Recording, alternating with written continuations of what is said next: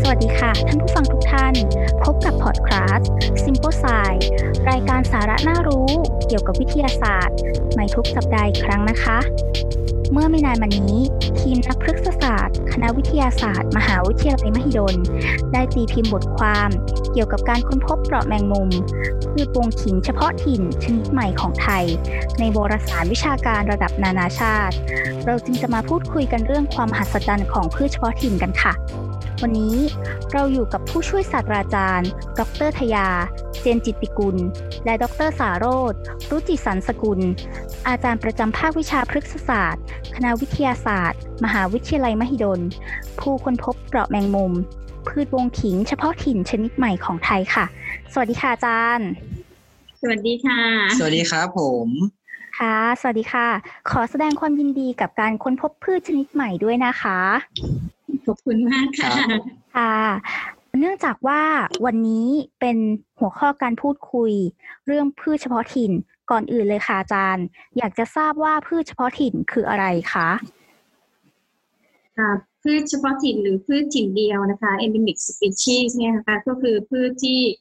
พบขึ้นแล้วก็แพร่พันธุ์ตามธรรมชาติในบริเวณเขตภูมิศาสตร์เขตใดเขตหนึ่งของโลกนะคะ แล้วก็มีการ กระจายพันธุ์ทางภูมิศาสตร์ที่ค่อนข้างจะจำกัดไม่กว้างขวางมากนะคะครับผมอย่างของไทยเนี่ยครับก็จะมีพืชอยู่ประมาณมากกว่า 1 0,000 ชนิดนะครับ แล้วในไทยเนี่ยก็จะมีพืชเฉพาะถิ่นที่จากข้อมูลที่มีนะครับ ก็อยู่ที่ประมาณ 5-7เปอร์เซ็นต์นะครับผม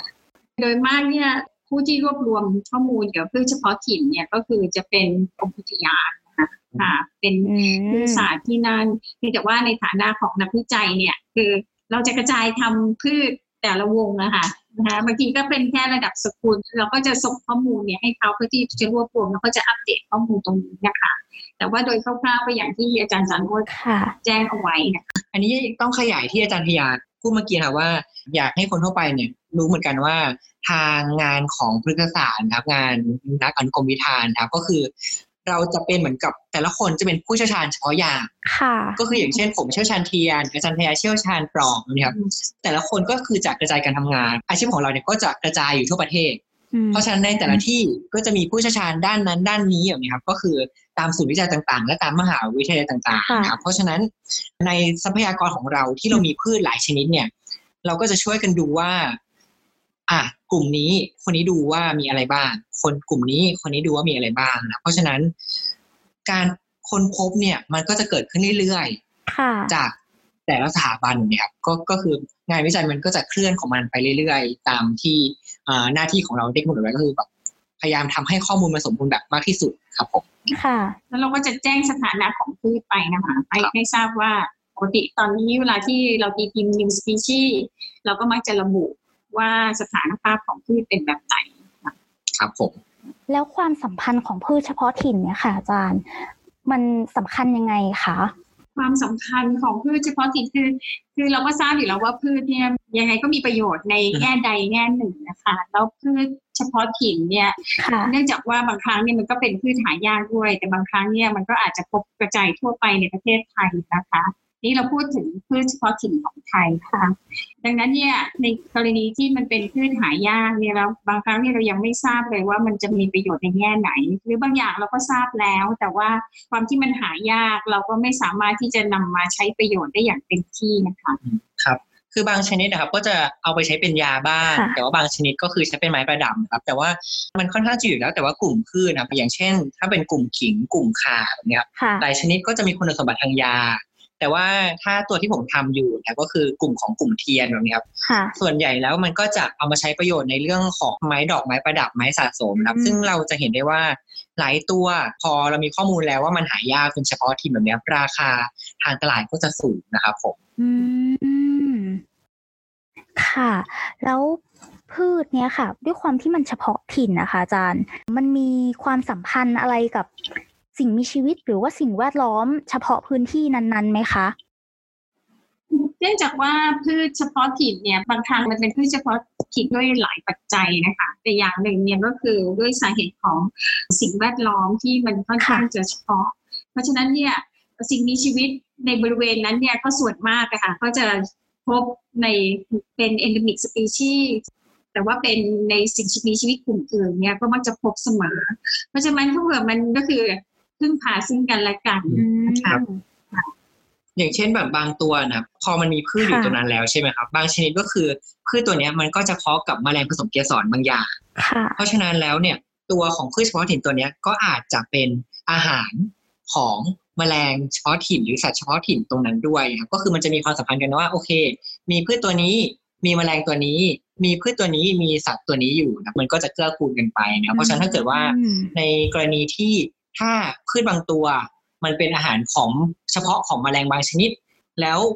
มีปัจจัยที่มากระทบกับประชากรพืชตรงนั้น มันก็จะส่งผลกระทบกับสัตว์ชนิดนั้นไปด้วยนะครับ หมายความว่าพืชเฉพาะถิ่นเนี่ยเขาก็จะ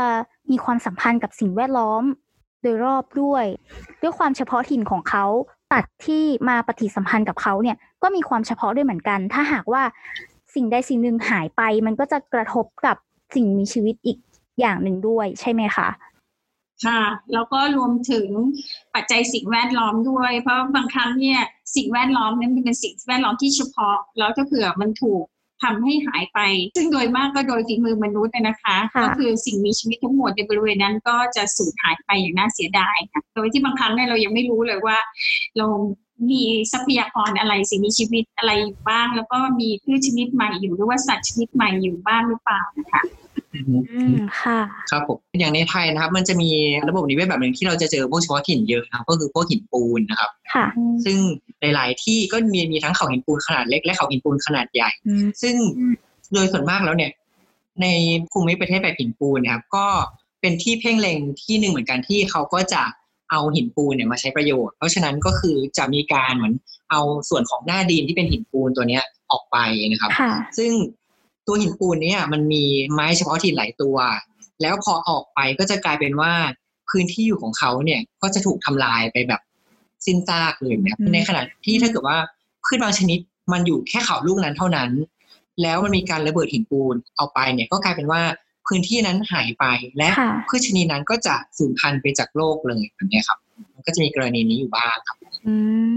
ทีนี้ค่ะ เกี่ยวกับการค้นพบเปราะแมงมุมค่ะอาจารย์ ที่เป็นพืชวงขิงชนิดใหม่ แล้วก็เป็นพืชเฉพาะถิ่นของไทยด้วยค่ะอาจารย์อยากจะทราบเรื่องของถิ่นที่อยู่ การกระจายตัวลักษณะเฉพาะแล้วก็การนำไปใช้ประโยชน์ค่ะอาจารย์ เป็นอย่างไรคะ อันนี้ต้องบอกก่อนครับว่าปอบแมงมุมเนี่ยความจริงเจอมานานแล้วนะก็คือตัวอาจารย์พยาเนี่ยก็เจอกับผู้ที่เก็บใช่คุณสีไพรครับผมค่ะก็คือเอามาเมื่อกี่ปีแล้วนะครับอาจารย์โอ้นานมากนาน น่าจะสักเกินยี่สิบปีครับโอ้โหแต่ว่างานพวกเนี้ยอีกอย่างครับก็คือตัวงานพฤกษศาสตร์ครับ มันไม่ใช่งานที่แบบว่า เราคิดจบวิจัย แล้วทำในปีนี้แล้วงานออกมาในปีนี้นะครับค่ะแต่ว่า งานพฤกษศาสตร์เนี่ยครับหลายครั้งก็คืองานที่อาศัยความเชี่ยวชาญของคนนะครับเพราะฉะนั้นบางชนิดเนี่ยก็คืออาจารย์พยาเนี่ยก็ศึกษากับปลอกเนี่ยมาหลายสิบปีแล้วนะครับค่ะเพราะฉะนั้นก็ค่อยๆเก็บข้อมูลจนเราแน่ใจว่าตัวเนี้ยมันใหม่ ตัวนี้มันไม่เคยตีพิมพ์ที่ไหนไม่ว่าจะเป็นในประเทศไทยหรือว่าต่างประเทศนะครับ แล้วเราก็จะเขียนงานออกมานะครับ เพราะฉะนั้นตัวเนี้ยก็คืออย่างที่อาจารย์พยาบอกว่า มันก็เจอมาแล้วยี่สิบกว่าปีประมาณ20กว่าปีครับ แต่ว่ากว่าเราจะตีพิมพ์เนี่ยก็คือเรารวบรวมข้อมูลให้แน่ใจว่าหน้าตาของมันเนี่ย ขอบเขตของหน้าตามันเนี่ยเป็นยังไงนะครับ เพื่อให้ข้อมูลมันสมบูรณ์แบบที่สุดนะครับผมค่ะ ซึ่งสำหรับการค้นพบนั้นก็เดี๋ยวอาจจะให้อาจารย์พยาพูดนิดนึงสำหรับเกาะแมงมุมเนี่ยนะคะ สิ่งแวดล้อมเขาเนี่ยก็คือ มันจะอยู่ในที่ป่าโปร่งนะคะ แล้วก็ มีจำนวนประชากรเนี่ยไม่ได้มากนะคะพบไม่กี่กลุ่มประชากรเท่านั้นเองนะคะอืมเราพบที่จังหวัดตากนะคะค่ะ แล้วก็ปกติแล้วเนี่ยเขาก็จะใช้ประโยชน์ในแง่ของการเป็นไม้ประดับอย่างเดียวนะเราแต่เพราะว่าจำนวนประชากรไม่มากเนี่ยเราก็ไม่สามารถที่จะนำมาเพื่อมาศึกษาวิจัยในเรื่องอื่นนะคะค่ะเพราะฉะนั้นทางภาควิชาเนี่ยก็จะทำการขยายพันธุ์โดยเท คนิคเพาะเลี้ยงเนื้อเยื่อพืชเพื่อให้ได้มีปริมาณเยอะๆก่อนนะคะแล้วก็อืมดูเรื่องเกี่ยวกับวิธีการปลูกเลี้ยงนะแล้วก็จะพยายามปลูกเลี้ยงให้ได้ปริมาณที่มากเพียงพอสำหรับในแง่ของการเป็นไม้ประดับตลอดจนเราจะลองทดลองว่ามีสารสำคัญอะไรบ้างเพราะปกติพืชพงขิงเราก็ทราบเป็นดีอยู่แล้วว่า เรานำมาใช้ประโยชน์อย่างหลากหลายนะคะ โดยเฉพาะในเรื่องของมลภายออยค่ะ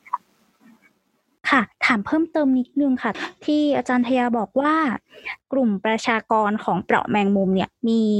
ประชากรไม่มาก แล้วก็มีไม่กี่กลุ่มประชากรอันนี้ค่ะ กลุ่มประชากรหนึ่งค่ะ จะมีประมาณกี่ต้นนะคะหมายถึงว่าในพื้นที่พื้นที่หนึ่งเราเจอสักกี่ต้นกันแบบนี้ใช่ไหมครับ ใช่ค่ะ ใช่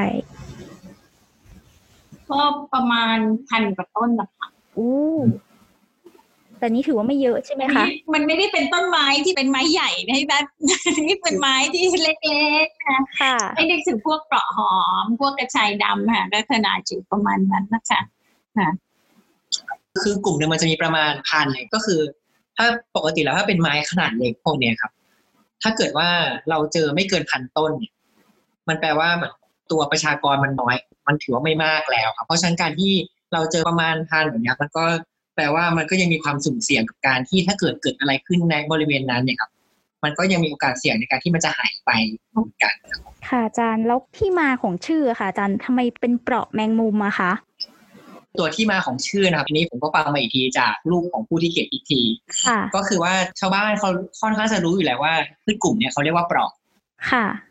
แล้วคราวเนี้ยครับเขาเจอเปราะตัวเนี้ยอยู่ในดงของบ้านแมงมุมแล้วเขาก็เลยเรียกเหมือน ชื่อท้องถิ่นครับคือบางครั้งเขาก็จะเป็นชื่อที่ทำให้เขาจำได้กันอืมเพราะฉะนั้นเขาก็เรียกไปรวมกันไปว่าตัวเนี้ยคือเปราะแมงมุมครับผมค่ะซึ่งเกี่ยวกับเรื่องของชื่อที่มาของชื่อแบบเนี้ยเราก็อยากให้เห็นกันว่า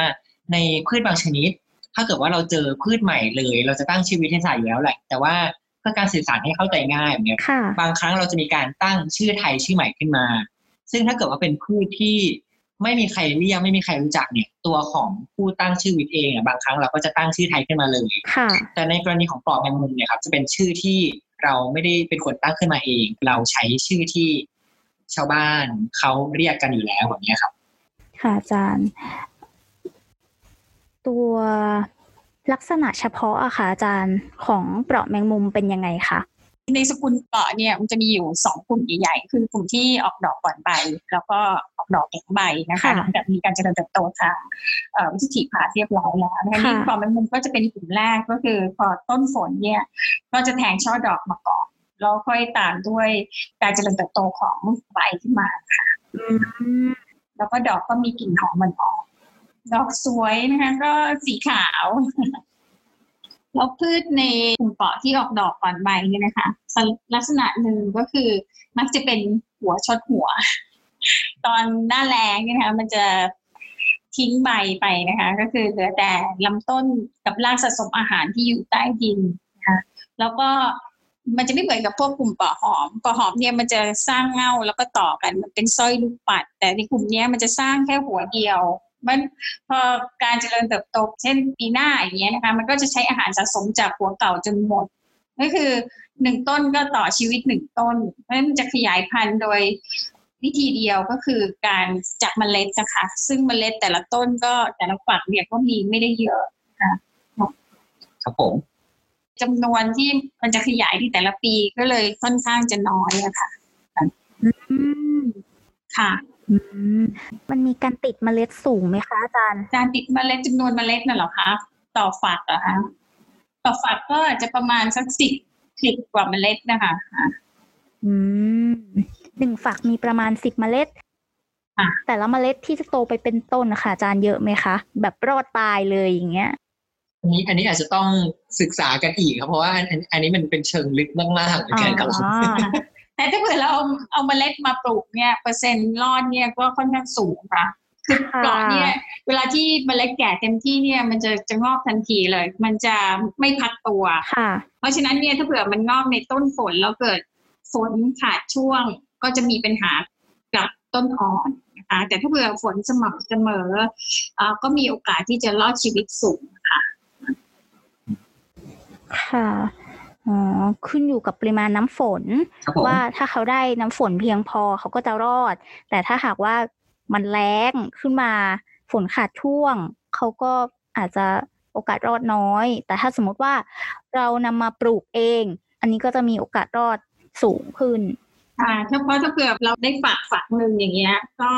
ทำขยายพันธุ์พืชโดยเทคนิคเขาเลี้ยงเยื่อพืชเนี่ยเราก็สามารถที่จะขยายพันธุ์ได้ไม่จำกัดเขา จะไม่กลายพันธุ์ใช่ไหมอาจารย์ คือเปอร์เซ็นต์ก็ค่อนข้างต่ำอะค่ะค่ะแต่จะพูดว่าไม่กลายพันธุ์เลยก็คงไม่ได้อืมนะปกติเราพืชพืชถ้าเผื่อเราใช้เทคนิคเพาะเลี้ยงเยื่อพืชเราจะไม่เอากลับคืนสู่ธรรมชาตินะอ๋ออะเหรอคะแต่ว่าเราจะไปใช้ประโยชน์ในแง่อื่นก็คือว่าความจริงแล้วพอเราเอาไอ้ตัวต้นเนี่ยครับมาใช้ในการเพาะเลี้ยงในเยื่อนะครับ เราต้องยอมรับว่ามันคือการขยายแบบที่ความเร็วของการขยายเนี่ย มันไม่ได้เป็นไปตามธรรมชาติ เพราะฉะนั้นการเพาะเลี้ยงในเยื่อเนี่ยครับตัวของพันธุกรรมมันเนี่ยความจริงค่อนข้างจะคงที่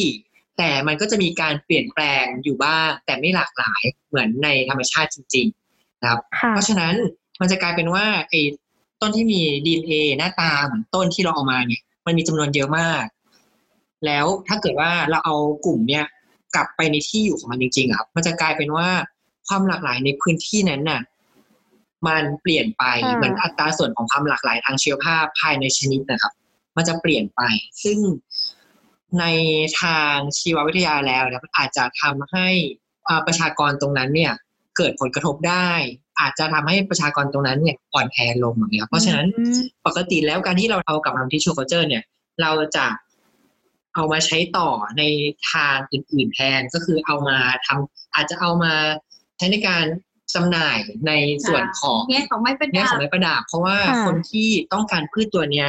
ก็ไม่จำเป็นต้องไปเก็บจากธรรมชาติ แต่ใช้พืชที่เราเพาะเนี่ยในการเอาไปซื้อขายกันแทนหรือว่าเอาไปอนุรักษ์ในพื้นที่อื่น ๆต่อไปแทนอย่างเงี้ยครับค่ะแต่ว่าไม่ใช่ว่าจำนวนเท่าเนี้ยแล้วเอากลับไปธรรมชาติตรงนั้นเลยเนี่ย อันเนี้ยยากเราอาจจะเอากลับไปในที่อยู่ของมัน ในกรณีที่พื้นที่นั้นมันถูกทำลายไปโดยสิ้นเชิงแล้วพืชตัวเนี้ยหายไปอืมในกรณีเนี้ยเราอาจจะเอากลับไปได้ครับถ้าเกิดว่าเรามั่นใจว่ามันไม่ทำให้ประชากรตัวนั้นแย่ลงแน่อืมค่ะอาจารย์แล้วการศึกษาต่อยอดในอนาคตค่ะครับเราจะมีการศึกษาต่อยอดการใช้ประโยชน์จากเปราะแมงมุมในอนาคตอย่างไรบ้างคะ ก็ขณะนี้ก็ทางภาควิชานะคะ ก็โดยผู้ช่วยศาสตราจารย์งามนิดชื่อบุญงามนะคะค่ะจะทำเกี่ยวกับเทคนิคเพาะเลี้ยงในเยื่อพืชแล้วก็ได้นำขณะนี้เราก็กำลังขยายนะคะให้ได้ปริมาณมากอยู่อืมเพื่อที่เราจะมาศึกษาแล้วทดลองปลูกเพื่อดูการเจริญเติบโตของมันนะคะ แล้วก็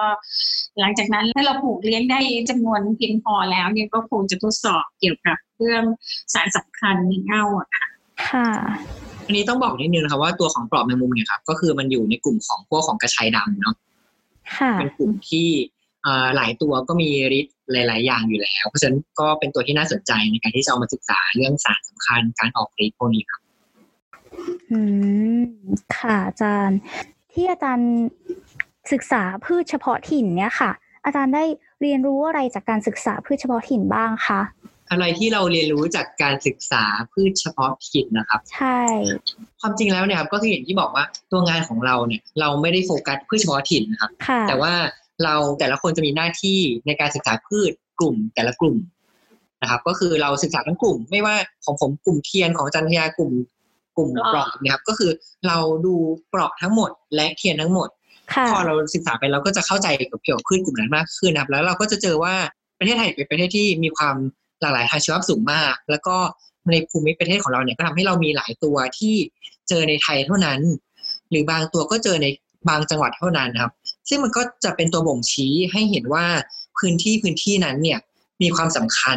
ในหลาย ๆ ที่อย่างเช่น ดอยเชียงดาวดอยหัวหมดแบบเนี้ยมันก็จะเห็นเลยว่ามีพืชเฉพาะถิ่นหลายชนิดมากอืม ซึ่งมันก็เป็นตัวที่บ่งชี้ว่าพื้นที่พื้นที่นั้นเนี่ยครับเราควรที่จะอนุรักษ์ค่ะเราควรที่จะใส่นโยบาย ใส่ทรัพยากรลงไปเพื่อที่จะอนุรักษ์พืชที่มีอยู่ในบริเวณนั้นนะครับ ซึ่งมันก็จะเชื่อมต่อไปถึงสิ่งมีชีวิตอื่น ๆ ที่อยู่ในบริเวณนั้นนะครับค่ะเพราะฉะนั้นเนี่ยตัวการที่เรารู้ว่ามีพืชเฉพาะถิ่นตรงนี้ จำนวนชนิดเท่านี้ นั่นก็แปลว่าเราเนี่ยบ่งบอกได้ว่าพื้นที่นั้นเนี่ยมีความสำคัญและควรจะอนุรักษ์เอาไว้ครับอืมกรณีนั้นเราจะเรียกว่าเป็นอนุรักษ์ในถิ่นอาศัยอ่านะคะครับมันก็จะช่วยปกป้องถิ่นอาศัยของมันได้ด้วย แต่ที่งานที่เราทำเนี่ยส่วนใหญ่ก็คือเป็นการอนุรักษ์นอกถิ่นอาศัย เช่น เรามาเพาะประเกตในห้องแลบแล้วก็มาทดลองปลอดปลูกเลี้ยงนะคะครับผมขยายพันธุ์อืม ก็คือมีการทำควบคู่กันใช่ไหมคะ ใช่ใช่ค่ะค่ะ แล้วก็เราก็ยังมีการศึกษาทางด้านเซลล์พันธุศาสตร์แล้วก็ชีววิทยาโมเลกุลค่ะ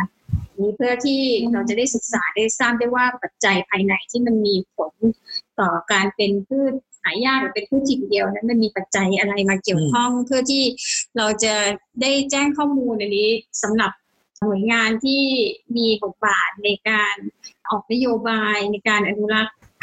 ทรัพยากรพืชเนี่ยนะคะให้เขาทราบ แล้วเพื่อที่จะวางนโยบายได้ถูกว่าควรจะจัดการ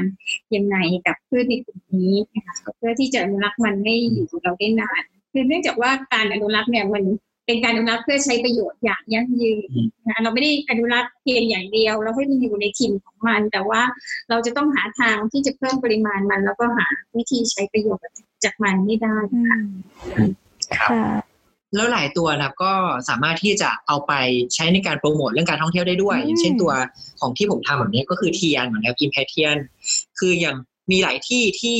นักท่องเที่ยวก็ไปเพื่อดูพืชบางตัวเลยนะอย่างเช่นตัวของเทียนนกแก้ว ที่เราเจอโอเคมันมีเทียนนกแก้วเนี่ยเจอที่เชียงดาวกับที่พม่าค่ะเพราะฉะนั้นถ้าช่วงปลายฝนต้นหนาวเนี่ยคนก็จะไปเชียงดาวเพื่อดูเทียนนกแก้วแหละอืมแล้วก็อย่างเช่นที่ดอยหัวหมดซึ่งซึ่งมีตัวของเทียนปีกผีเสื้อ ครับก็คือพืชหลายตัวที่มันจะเป็นจุดเด่นของการท่องเที่ยวในที่นั้นเลยครับ ซึ่งถ้าเกิดว่าเรามีข้อมูลตรงนี้มากพอ และเรา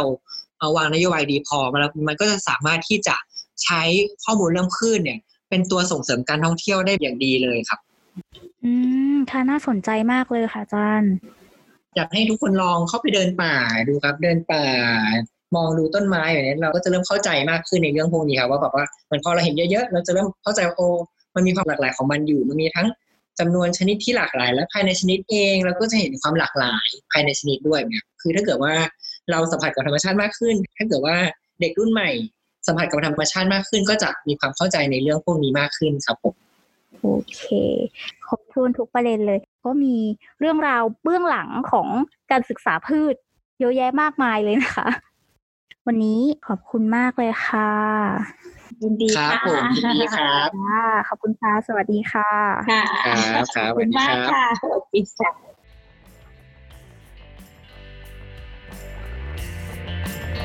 ท่านผู้ฟังคะ ท่านยังสามารถหาข้อมูลเพิ่มเติม ได้จากสื่อต่างๆของ Simple s i ทาง Facebook Instagram โดยติดตามสาระดีๆ ได้ในตอนหน้า เพราะวิทยาศาสตร์เป็นเรื่องง่าย ๆ ที่ทุกท่านสามารถเข้าใจได้ไม่ยาก สวัสดีค่ะ